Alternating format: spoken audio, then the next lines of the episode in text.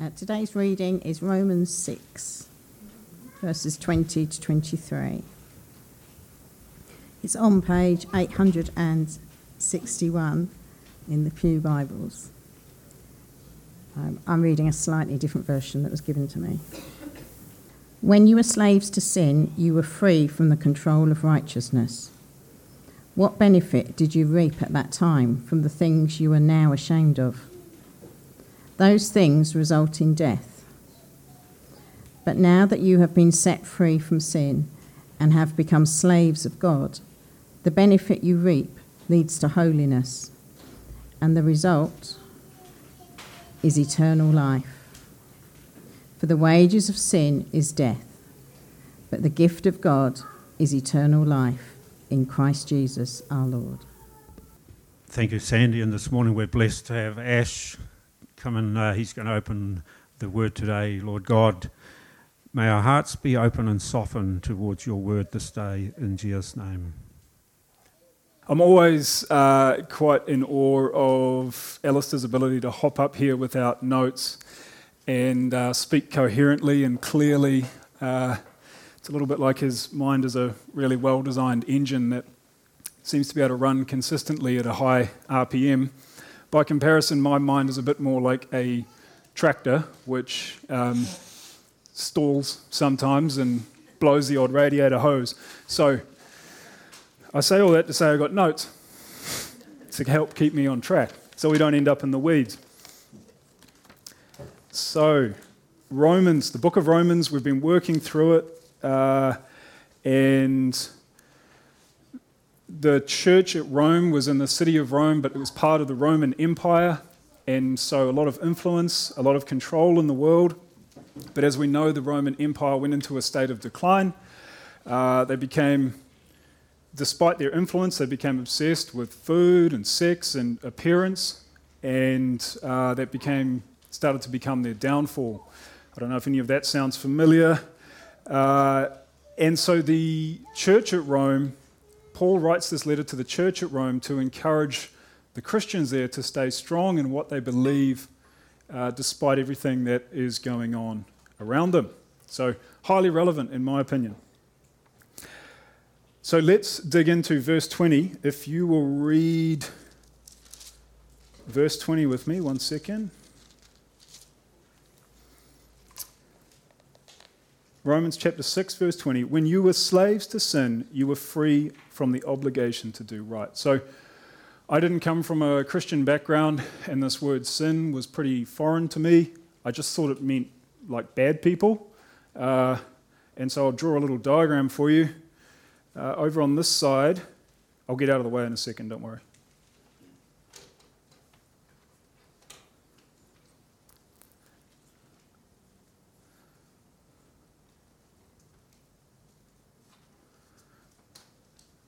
So we have bad behavior, good behavior, you know, and then the little lawyer inside our head loves to put a dotted line down the middle and be like, oh, I'm pretty sure I'm over here somewhere. right? And this was sort of like when I heard Christians talking about sin, this was sort of roughly what I thought. Like the sinners are all over here, and uh, I'm here somewhere, I hope. Uh, but that's not the way the Bible describes sin. So I gave out some passages. Someone has got Romans chapter 3 to read out for me. Who has that? Yep, 23. Yes, can you read that for us, Steve? Yep, Romans 3:23. For everyone has sinned, we all fall short of God's glorious standard. Thank you. And I think Maya, you've got Isaiah 53. You do. Yeah, you've got it. Oh, sorry. All of us, like sheep, have strayed away. We have left God's path to follow our own. Yet the Lord laid on him the sins of us all. So when I heard passages like this, I was sort of confused. It doesn't seem to be as simple as bad people and good people. Uh, in fact, it's like the Bible is saying that we're all got fundamental issues in this department. Uh, and I'd like to read to you a little bit of a story. A fellow called Alexander Solzhenitsyn, you might have heard of him. He was an intellectual uh, in Russia, Soviet Russia, and he got put into the gulags. Uh, Very insightful guy, wrote some really cool books, and he observed the fact that the prison guards were people that went home to their families, looked after their kids, and then came to work and did these atrocious things in the name of their ideology. And by the same extent, on the other side of the political spectrum, there were other people justifying doing awful things in the name of their political ideology. And he said this It occurred to me that the line between good and evil is not between political parties, it's not between states or classes, but it runs right through every human heart. It takes a certain level of naivety for us sitting in New Zealand in the 21st century to think if we were in Germany in the 20s, 30s, and 40s, and we were brought up in, under that sort of ideology that we wouldn't be part of the people that we now look back and criticize. Odds are a thousand to one that we probably would. And so, history lines up with the Bible in this regard, in that we are all orientated towards sin and towards our own self interest, if you wanted to put a simple way of describing it. So, irrespective of behavior, wherever you fall along the spectrum, our hearts naturally point towards sin and ourselves. So, you can be a good little communist in the Soviet Revolution but your heart is orientated towards sin, to, towards doing what's most convenient to you. And this applies wherever we might fall along the behavior spectrum. One thing that's interesting about this is that over time, our culture, you know, our culture now commonly says things like, do what makes you happy, you do you, do your best. And it's really a justification for doing gratifying self, gratifying your impulses, and suiting, suiting yourself, so to speak. And so this is all our culture has to offer us is you do you, try to be good. Paul goes on in verse 21. And what was the result of you being slaves to sin? What was the result? Well, in our culture, we can see a few different results. As we orientate ourselves towards doing whatever suits us, we have increasing anxiety, increasing depression in our culture, increasing uh, legislation. So, interestingly, as you take away a moral compass for people, as we just orientate ourselves to whatever suits us, you have to create more and more laws to get people to do what's right. And so that's the path we're kind of on at the moment. The fruit that we get from this orientation towards self. So, verse 22 goes on, but now you are free from the power of sin and have become slaves of God. I remember looking at this and passages like this when I first was interested in the Bible and thinking, what on earth does that mean? How on earth am I free from the power of sin? I feel like it's still pulling at me pretty hard. How are we free from the power of sin? Well, I'm glad you asked. Someone there has got Revelation chapter 4, verse 11. Big voice. Right, turn around as well. You are worthy, O Lord our God, to receive glory and honour and power, for you created all things, and they exist because you created what you please.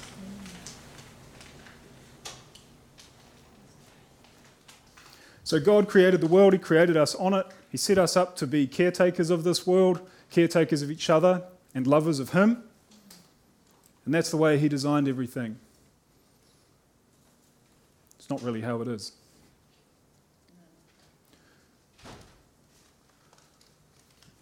I've forgotten the next. Is Isaiah 53. Kev, could you read out Isaiah 53 6 again? All of us, like sheep, have strayed away. We have left God's paths to follow our own. Yet the Lord laid on him the sins of us all. So we got put in this position. We look at the situation and we go, I'm pretty sure like the kilogram of meat between my ears is smarter than God. I'm going to be, I want to make myself the king of my own destiny. I know what's best. What would he know?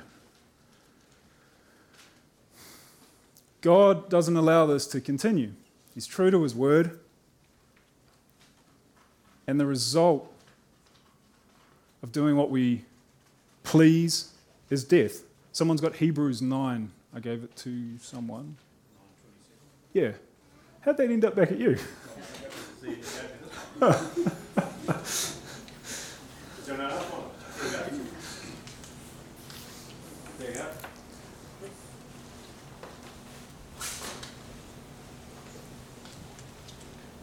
just as each person is destined to die once, and after that comes judgment. Thank you. So, us disrupting the order of the world and doing what we jolly well please has consequences, which we see all around us. Thankfully, this is not the end of things, it's not the end of the matter. Kev, Isaiah 53 6 again, please. Well, you've heard it twice, tell you, tell it to me. All of us are like sheep. Astray.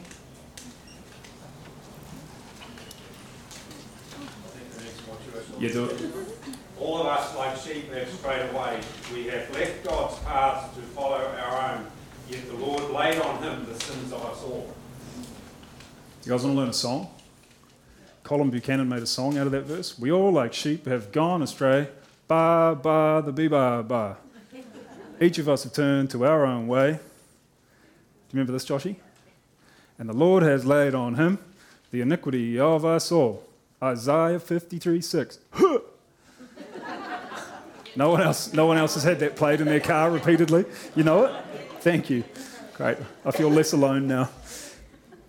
So, because of his love, God has pursued us. Despite our desire to wreck what was a good design, our desire to think we know better than the creator of the universe, God sent a rescue mission in Jesus who lived the perfect life that we don't, who died on a cross in our place for our sins.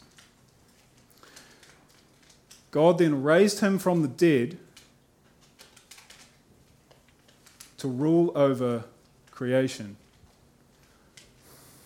1 Peter chapter 1 verse 3. Who's got that? All praise to God, the Father of our Lord Jesus Christ. It is by his great mercy that we have been born again, because God raised Jesus Christ from the dead. Now we live with great expectation. We live with great expectation. So God raised Jesus to life again as ruler and judge of the world. Jesus conquered death, and we are left with a choice. We can be little kings and queens of our own destiny, or we can realize we're not as clever as we think we are. John chapter 3, verse 36. Who did I give that to? Murray, thank you. Um, the Father loves the Son and has put everything into his hands. And anyone who believes in God's Son has eternal life. Anyone who doesn't obey the Son will never experience eternal life, but remains under God's angry judgment. C.S. Lewis put it really well when he said, There are those who finally say to God, Have it your way. And there are those who, in the end, God says, Have it your way. So we have two choices. This is a simple way to break it down. And this is how we are able to be set free from the power of sin. So if we go back to our little, uh, our little good person, bad person schematic, that my pre Christian mind thought was how we define sinners. We got bad behavior, bad behavior, good behavior, and we're all orientated towards self and sin. But there's another dimension here. Because we've been set free from sin and death, our hearts can be reoriented. And so,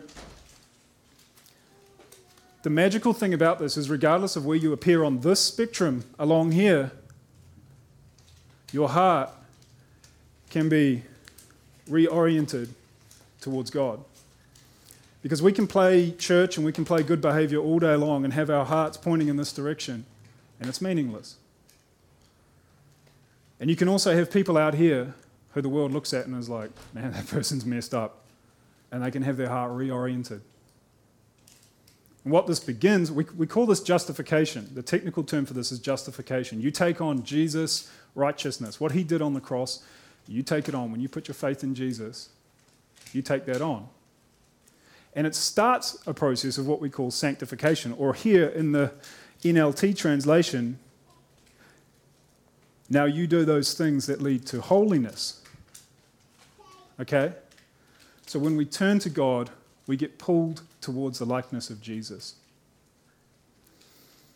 But we have, I have to make it abundantly clear being a Christian has got nothing to do with this axis. Being a Christian has got nothing to do with good people or bad people. It's about being saved. It's about being saved and putting our trust in Jesus. And if you're anything like me, your walk might look something like this.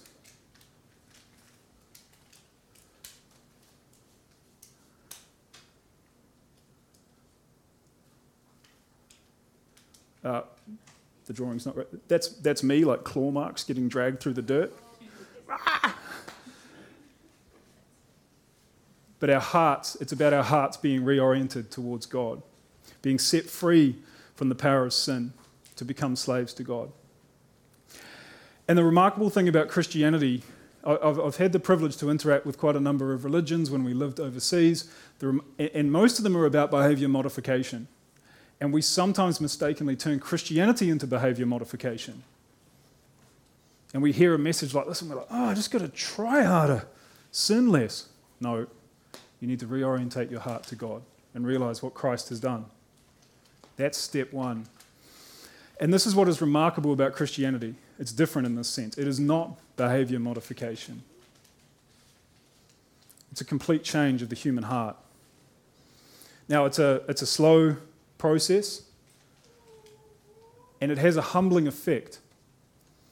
How can, how can I act holier than thou when in reality we all know that we're broken? All of us in this room know that we're broken. And that our, all that is good in our lives comes only from God. It's a free gift from God. There's a fellow, uh, hard case guy called G.K. Chesterton. He put it something like this Christianity preaches an obviously unattractive idea, original sin, that when we wait for its results, they are understanding and brotherhood among us as Christians, and laughter and pity. For only with original sin can we at once pity the beggar and distrust the king. Christianity has a humbling effect on us. And none of us can look down our nose at each other as a result, but we can only turn to Christ and give thanks.